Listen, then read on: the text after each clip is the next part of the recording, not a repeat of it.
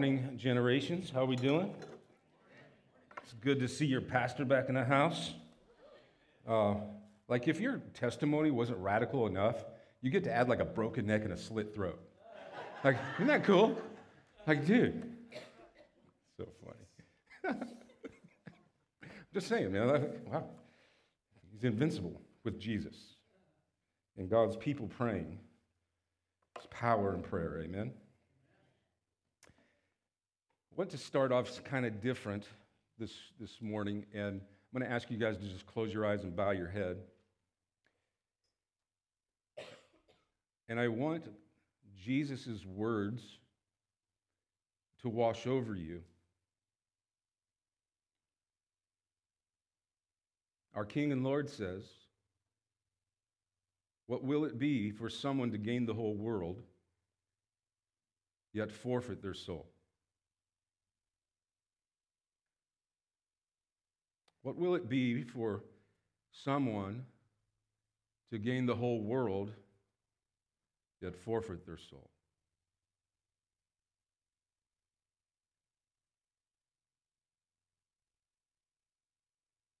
What will it be for someone to gain the whole world yet forfeit their soul?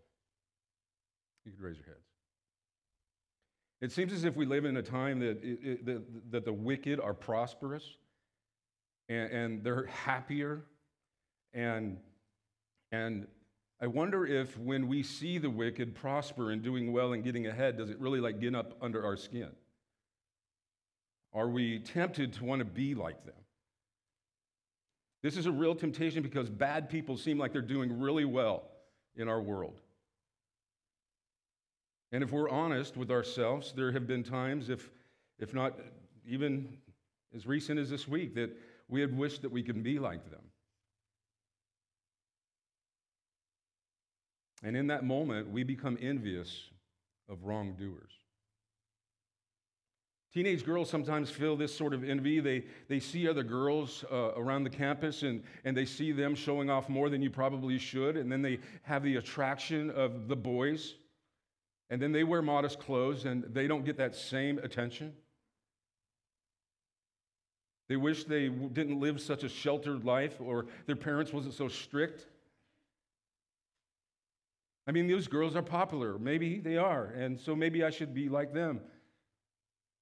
What is going on in that girl's heart at that moment? She is envious of wrongdoers. Psalm 27 begins with David writing this. He says, Fret not because you're because of evildoers, but not be and, and be not envious of wrongdoers. It's not just teenage girls, adults, uh, we, we might feel this sort of envy at work. We see a coworker getting ahead by being deceitful. Maybe he plays the numbers, or, or he is a master at office politics. And he seems to be climbing the ladder uh, faster than you are. It's hard to admit, but you're a little jealous. And the thought crossed your mind whether you should be playing the game too. It's in that moment you are envious of wrongdoers. Maybe you're retired and your friend is not a believer. He never goes to church. He, he lives for himself and he seems like he's doing way better than you. His 401k is bigger. His kids and grandkids seem to be prospering. As you look back, you wonder if following Jesus all your life was worth it. And it's in that moment that you are envious of wrongdoers. Maybe you're a man who's wondering if it's worth staying in your marriage. I mean, your roommate from college, he divorced his wife for no biblical grounds and he married a younger woman and he seems to be happier. You are envious of wrongdoers. Perhaps you're single and you want to get married, and your friend snagged the perfect guy by sleeping with him before marriage. She's telling you that you need to get out in the field and play, at, play more. You begin to think that your friend is right, and you're envious of wrongdoers. Maybe you're a married woman who is struggling with respecting your husband. You have a friend who is sassy and assertive in her marriage, and, and you've worked hard at honoring God, submitting to your husband, but your friend seems to be happier than you are. And you're wondering if you've made a mistake. You're envious of wrongdoers. I've given you these examples to show you that, that being envious of the wicked is a real issue. You agree? This is not a hypothetical situation or a theological or a theoretical exercise. Like real lives are on the line here. Real marriages are on the line here. Real relationships are on the line here. And this is why Psalm 37 is so important. How can we fight the temptation to envy the wicked? David answers this question in Psalm 37. He says, To lift up our eyes and look to, ahead to the future that is ours in Christ. Look at verse 2. He says, For they will soon fade like grass and wither like a green herb. The wrongdoer may seem to be thriving today, but God will uproot him like a gardener pulling weeds here. 37 looks, uh, tells, calls us to look ahead to the future that God has in store for those who love him. And you can see this throughout the entire psalm. As he says it like five times, David repeats this, this major theme five times. He says, Those who wait on the Lord shall inherit the land. Now, the phrase inherit the land goes back to the time when Moses led the people into the promised land. God gave them the land of Israel as their inheritance. Joshua led the people into the promised land 400 years before David even wrote this psalm. So David's not talking about that place, that physical place, an earthly inheritance, because the people had already had it. He is thinking about a much better land, the inheritance of heaven. The writer of Hebrews says that Abraham was looking for the inheritance beyond this world too. Abraham and Sarah was waiting for a better country that is a heavenly one. Therefore, God is not ashamed to be called their God, for he has prepared for them a city. If you're a Christian, you are looking beyond this world for your inheritance.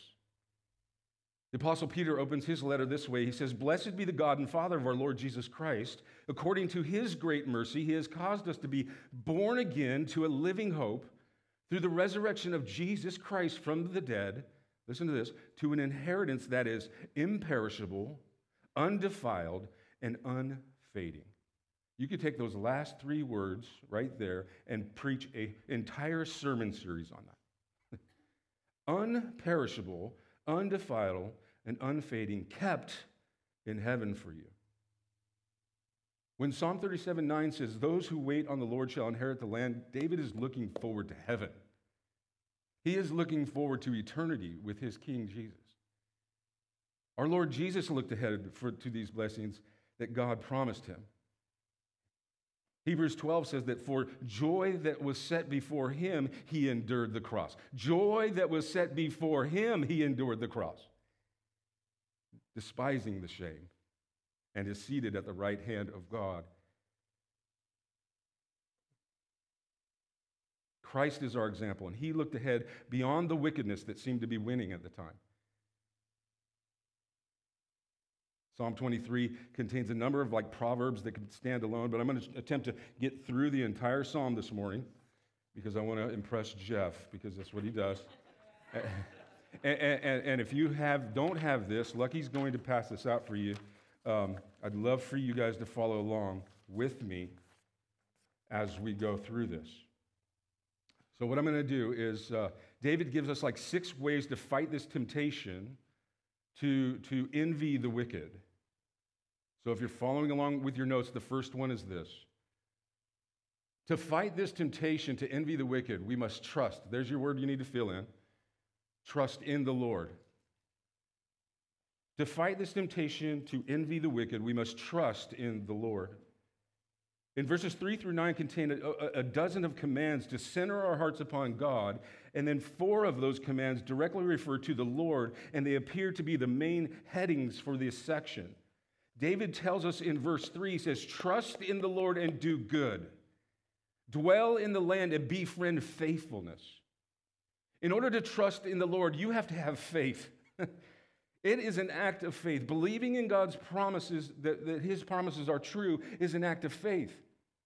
He, and He says, while you dwell in this land, man, you better have some faithfulness. You need to befriend faithfulness. You need to make faith your friend. You need to make faith your friend. Believing in God's promises that they are true and that He will keep His word and act in faith. I have a buddy that retired from the fire department, and he moved his, his, him, him and his wife to Minnesota. Who in the heck would want to live in Minnesota? I mean, I know it's beautiful like two months out of the year, but it's cold the rest of the time, right? He gets a kick out of driving across frozen lakes in the winter. I'm like, are you kidding me? Yeah, and, and they plow the roads uh, um, on some of the bigger lakes, and it cuts out like a mile or more on your trip. And uh, he, he says every time he gets on the lakes, it's always nerve wracking. He's always asking himself, like, is this going to hold? Is this going to, I mean, he gets on there, he's got the right tires. You know, they, he sees other cars and trucks on the ice, but every time he wonders, is this going to hold me? Similarly, we need to trust in God that his word is going to hold when we dwell in this place. David says, dwell in this place and make faith your friend. If we want to fight off uh, uh, the, the temptation to want what evil doers want, we need to have, trust in God's promise for us as we dwell. Do you trust in the Lord? Jeremiah says, For I know the plans I have for you, declares the Lord plans for welfare and not for evil, to give you a future and a hope. Here's this How played out is this verse? How played out? How many times have you heard this called a cliche? Hands up in the air. Never call God's word cliche. There ain't nothing cliche about that. That tells you, you have, that, that, that He has plans for your welfare, that, that it, it is not evil, and to give you a future and a hope. Man, solid rock I stand on this one. I need this, guys. We need this. If, if this isn't a, a, a solid foundation by which we are standing, we are going to look at others and go, hmm, maybe they do have it better than me. Maybe I should compromise my faith. Maybe I should step out and do something that I know is wrong to get some earthly gains. Do you trust in the Lord? Isaiah says, From, from of old, no one has heard or perceived by the ear, no eye has seen a God beside you who acts for those who wait for him. Faithfulness, trusting in the Lord. Paul says, I consider that the sufferings of this present time are not worth comparing with the glory that is to be revealed to us. The glory. Do you see that? No, if you're a Christian, you have a glorious future awaiting you. A glorious future. Do you trust in the Lord? Do you need to ask God for, for faith to be your friend today?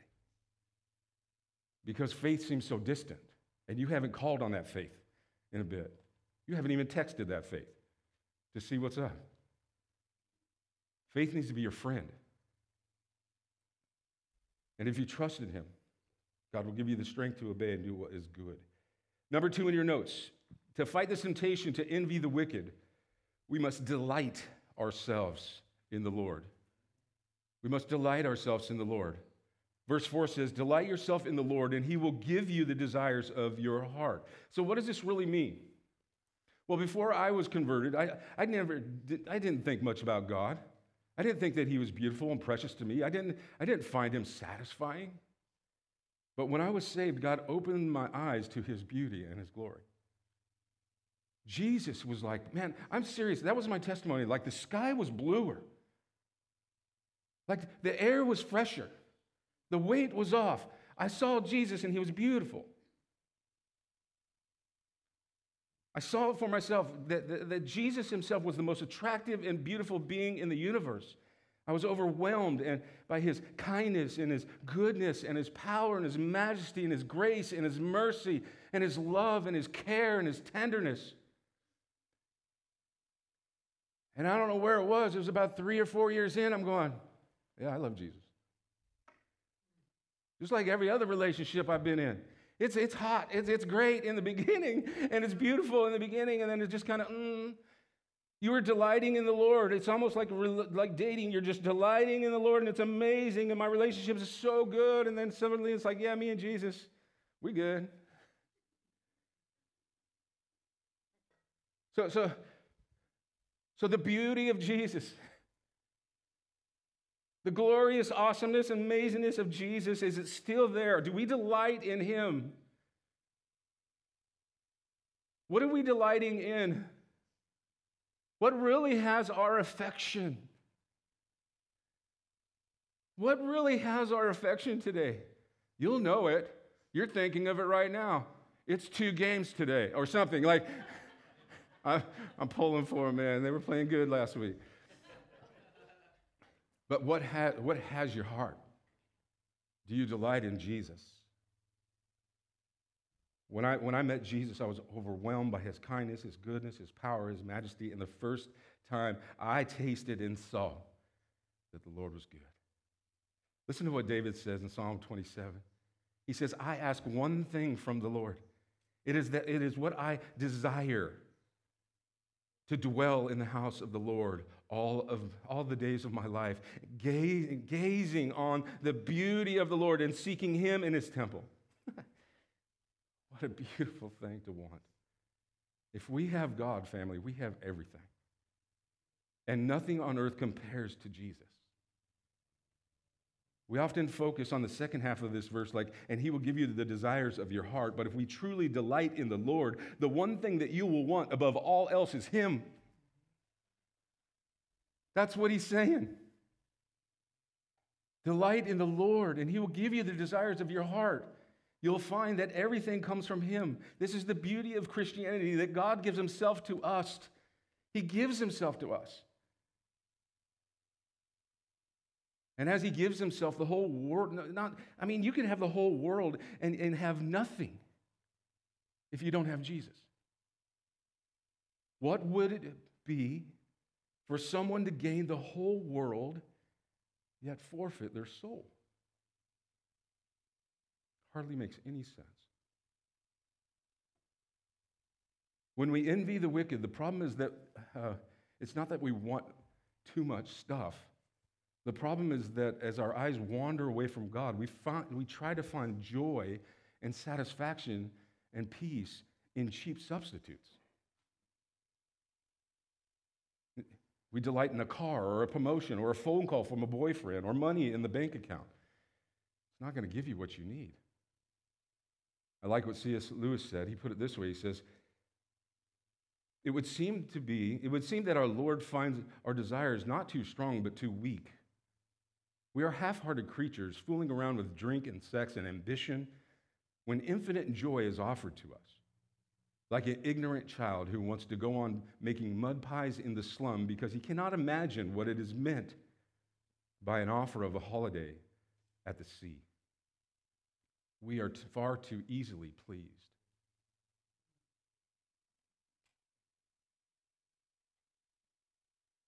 We need to open our eyes to see the glory and the beauty and the kindness and the majesty and the grace and the mercy and the love and the care and the tenderness of Jesus.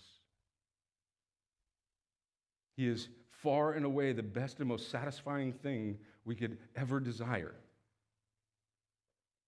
If the God of the universe gives himself, the world now becomes ours because it all belongs to him. Number three in your notes to fight this temptation to the envy the wicked, we must commit our way to the Lord. The word is commit in your notes. Commit our way to the Lord. Verse 5 says, Commit your way to the Lord. The word commit here uh, literally means to roll. Roll the burden of life onto the Lord. Let Him carry the worries and anxiety. Let Him worry about your reputation. The Apostle Peter calls us to cast our anxieties on him because he cares for you. What did you come in here today carrying that is far too heavy for you to carry? And it is a flat out burden. I'll admit it. Um, I consider my Jeff not only my brother, but almost like a spiritual father. And there was uh, his text to me when before he went into surgery was like, dude, this is serious. And I was just like, no, God, no. And I'm like, casting all my burdens on you right now for Jeff. I can't do nothing about it. It was too heavy for me to carry. It's still heavy for me to think about. What did you come in here today holding that is far too heavy for you to carry? That God is calling you right now to roll it onto me. Commit it to me. We are going to fight the temptation to envy the, the evildoers and wrongdoers. We need to roll our cares upon Jesus. Number four in your notes. To fight the temptation of, uh, to envy the wicked, we must be still before the Lord. So again, I told you, like some of these verses here, uh, they could just stand alone as proverbs, but but uh, verse 7 says, Be still before the Lord and wait patiently for him. Some of us want to go and start right with this verse, but we, we cannot understand why we find it so hard to be quiet in our hearts and find peace. And, and I believe that the reason is that we can only find this place by following the path that David has already led us down. So we need to decide that we are going to trust in God and believe in his promises. We need to commit our hearts to him and delight in him. We need to commit our plans to him and let him carry our burdens and cares and concerns. And then and only then will you be still and have peace. David writes, Be still before the Lord, verse 7. Be still before the Lord, wait patiently for him. Fret not yourself over the one who prospers in his way, over the man who carries out evil devices. Refrain from anger, forsake and forsake wrath. Fret not yourself. It tends only to evil. Well, there's a ton here. It is easy to get angry when the wicked man or woman seem to be so happy and successful. We need to be still and refrain from anger, David says here. An angry man or woman is vulnerable. And, verse 8 says that it tends only to evil. Only to evil. Norm Evans was an all pro quarterback for the Miami Dolphins in 72. Was, 72 was like their best, best year. They had 14 to 0. Um, he learned that it is important to keep your cool on the field. It's really dangerous for a pro, play, pro football player to get angry. In fact, uh, what that's, what a, a that's when a, a linemen sustain their worst injuries, is when they're angry. Evans said this He says, Anger is so harmful in football that if I can get the opposing lineman angry at me, he will concentrate on beating me and forget to attack the quarterback. That's my job, protecting the quarterback. In the same way, a wide receiver might, might get to the defensive back angry. He might try to get the, D, the DB angry. He gets into his head so that he can fool him on the next play. Satan wants to get in our heads. He tempts us to get angry when we see the godless person uh, with something that we want. He turns, he, he, he turns us into believing that we, we don't have enough. We get angry at that. And then he has us where he wants us, our head and our heart out of the game. David's re- remedy for this is to be still, wait patiently, and don't get angry. David ends this section with the, with the theme verses. He says, Evildoers will, shall be cut off, but those who wait on the Lord shall inherit the land. Verse 5, in, or, or number 5 in your notes. To fight this temptation to envy the wicked, we must remember the fate of the wicked. We got to play with the end in mind here, right?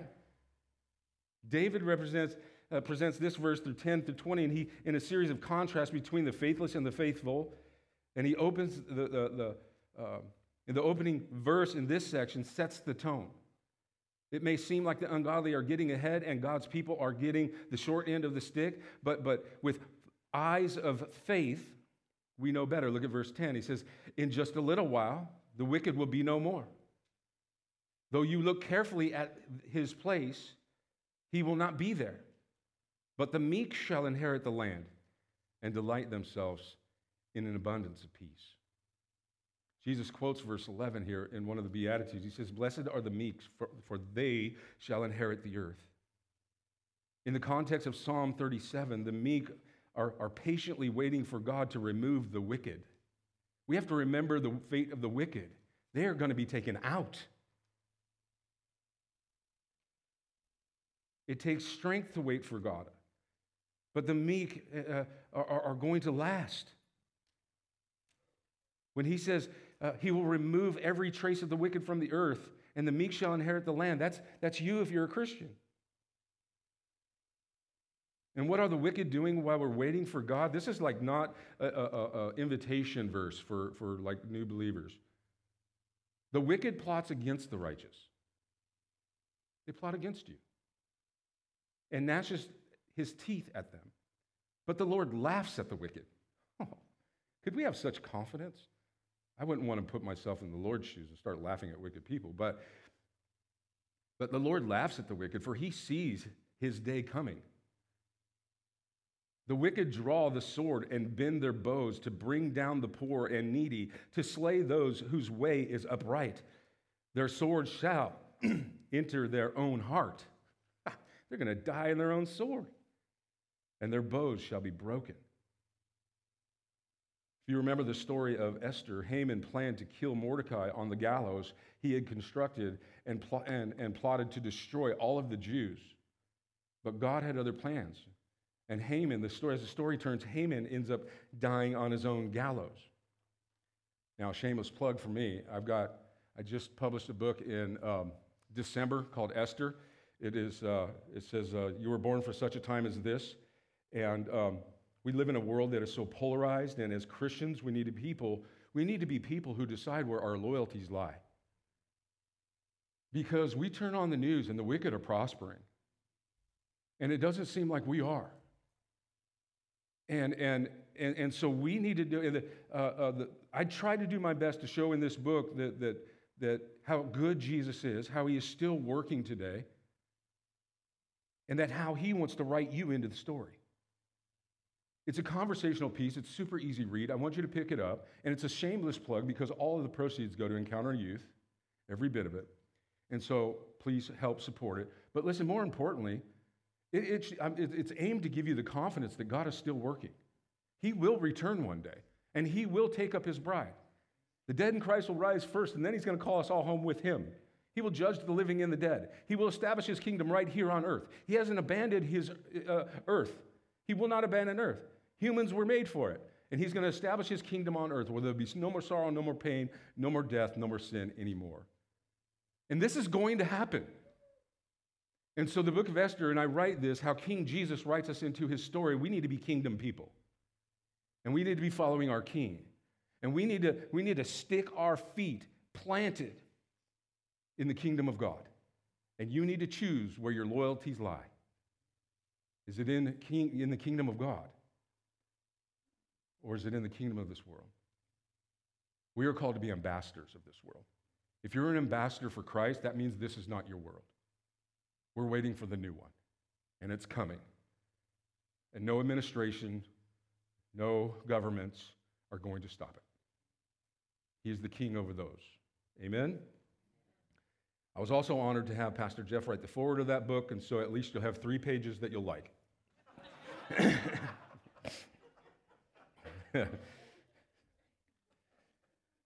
Back to the text. So in verses 16 through 20, uh, the wicked seem to be wealthy and powerful. They have an abundance. They seem secure and strong. But look at verse 18. The Lord knows their days. He knows the days of the, of the blameless as well. God is not simply like mentally aware of the days of his people like an impartial observer. God fights their battles and provides for them. And when trouble comes, the faith will, will, will our, the faithful will have an abundance. This is going to happen. We need to get on board. We need to follow Jesus. The faithless will vanish like smoke, they will disappear in judgment. If you do not look ahead to see the fate of the wicked, you could easily be tempted to envy them. Many seem to be so successful and secure, but as we read in verse 10, it is just a little while and the wicked will be no more. David ends this section with his theme Those blessed by the Lord shall inherit the land, but those cursed by him shall be cut off. Number six in your notes, last one. To fight this temptation of envy, We must believe that God will bless his people. This word bless is also kind of thrown around a little bit too much. How you doing, blessed? How you doing? I'm blessed. Well, why are you saying you're blessed? Because you feel good? There's money in the account? There's, you know, fill in the blank. Why do you, why do you feel blessed? Do you feel blessed because you belong to Jesus and there's an inheritance waiting for you? We need to believe that God has and will bless those who please him. David summarizes this section with the opening verse. He says, The steps of the man are established by the Lord, verse 23, when he delights in his way. And how does this happen? David gives an example of his personal experience. As a mature man, he has witnessed God's hand in his life. Look at verse 25. He says, I have been young and now I am old, yet I have not seen the righteous forsaken or his children begging for bread. This speaks to one of the ways that uh, we are especially vulnerable. Many of us would want to trust God with all sorts of things, but as a father, I worry about our children. and here it says that God will take care of them. So I don't have to worry about them. I just have to remind myself of what verse 26 says. It says, He is, he is ever lending generously, and his children will become a blessing. Oh man, I hold on to that verse. And I spent most of the 90s like, like chasing drugs and, and thinking that that was the good life. And uh, all those roads led to paths of destruction. But God was faithful in my life. And I'm his child. And, and his children will become a blessing. Are you a blessing? Are you a blessed child of God? And are you a blessing? This morning, I want to encourage you to trust in God's plan and for your life, that, and that it is the good life, and to fight the temptation of envious, wicked people. You don't have to pay close attention to see that our culture is obsessed with stuff. Consumerism is a, is a real religion. And we deny it sometimes, but we secretly want to be like those people because deep down we believe that it is the good life, and it's not. It's empty substitutes that can never satisfy. David ends this section by saying this, verse 28. He says, For the Lord loves justice, he will not forsake his saints. They are preserved forever, but the children of the wicked shall be cut off. The righteous shall inherit the land and dwell forever. So, again, trusting in God's plan for our life, and that it is the good life, and fighting against the temptation. Verse 28 says, Do good.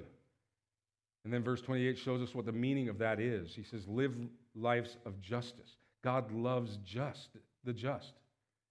The word just here means to treat people with equality, not having one standard for people and another for others. I don't know if this is just a God movement thing here at Generations, but this is probably one of the most diverse, ethically diverse churches that I've preached in in 15 years. You should applaud that. That's awesome. Amen? It's fantastic. It looks like the kingdom of God in here. I'm digging that. We need some people from like Europe or something now. Yeah, we, can you get some people with an accent? You all got someone with an accent here, don't you? I know you do. Yeah. I don't know why I said that. That was dumb. But But the Bible says this in Leviticus it says, You shall have the same rule for the sojourner and for the native, for I am the Lord your God. It also says, caring for the rights and the needs of the poor, the immigrants, the widows, and orphans. Listen to what Zechariah says Thus says the Lord of hosts, render true judgments, show kindness and mercy to one another. Do not oppress the widow, the fatherless, the sojourner, or the poor, and let none of you devise evil against one another in your heart. God loves the just. It is an essential characteristic of those the Lord loves and delights in. When you start thinking of others more than yourself, you'll start thinking less about envying wicked people. Maybe you'll start looking at their hearts. And maybe you'll, you'll start sharing the gospel with them. That would be kind of weird. we're Christians. Like, whoa, I want to be like them. Well, you want to be a sinner that's going to hell and that will wither? It doesn't make sense to me. Listen to how this psalm wraps up. He says, I have seen a wicked and ruthless man flourish like a luxuriant native tree. But he will soon pass away and, and was no more. Though I looked for him, he could not be found. Consider the blameless, observe the upright. A future awaits those who seek peace. But all sinners will be destroyed. There will be no future for the wicked. The salvation of the righteousness comes from the Lord. He is their stronghold in a time of trouble. The Lord helps them and delivers them. He delivers them from the wicked and saves them because they can take refuge in them, in Him. If you are a Christian, the righteous in this psalm is you. And God has an amazing future, and you can take refuge in Him. If you're not a Christian, verse 37 calls you to consider the blameless, observe the upright. And then it says, a future awaits those who seek him, who seek peace. The only blameless man that you should consider this morning is our Lord Jesus Christ. He is the only man who has ever sinned and who is ever truly blameless. He suffered at the hands of sinners and was killed. But observe the upright because Jesus lives. God raised him from the dead, and he is now seating at the right hand of glory. Jesus is the ultimate man of peace that you must seek today. Come to him and bring your sin, repent, put your faith in him. God will give you a future, an everlasting kingdom that will never pass away. A future awaits those who seek this peace. Ultimately, if you're tempted by the, to envy the wicked, you need to look to Jesus. You need this good news. You need this gospel. You might be someone who wants to fit in. You might be single and you want that boyfriend or girlfriend. You have, you have obeyed God, but it doesn't seem like everybody, everybody else is much more happier than you, and you're tempted to want to be like them.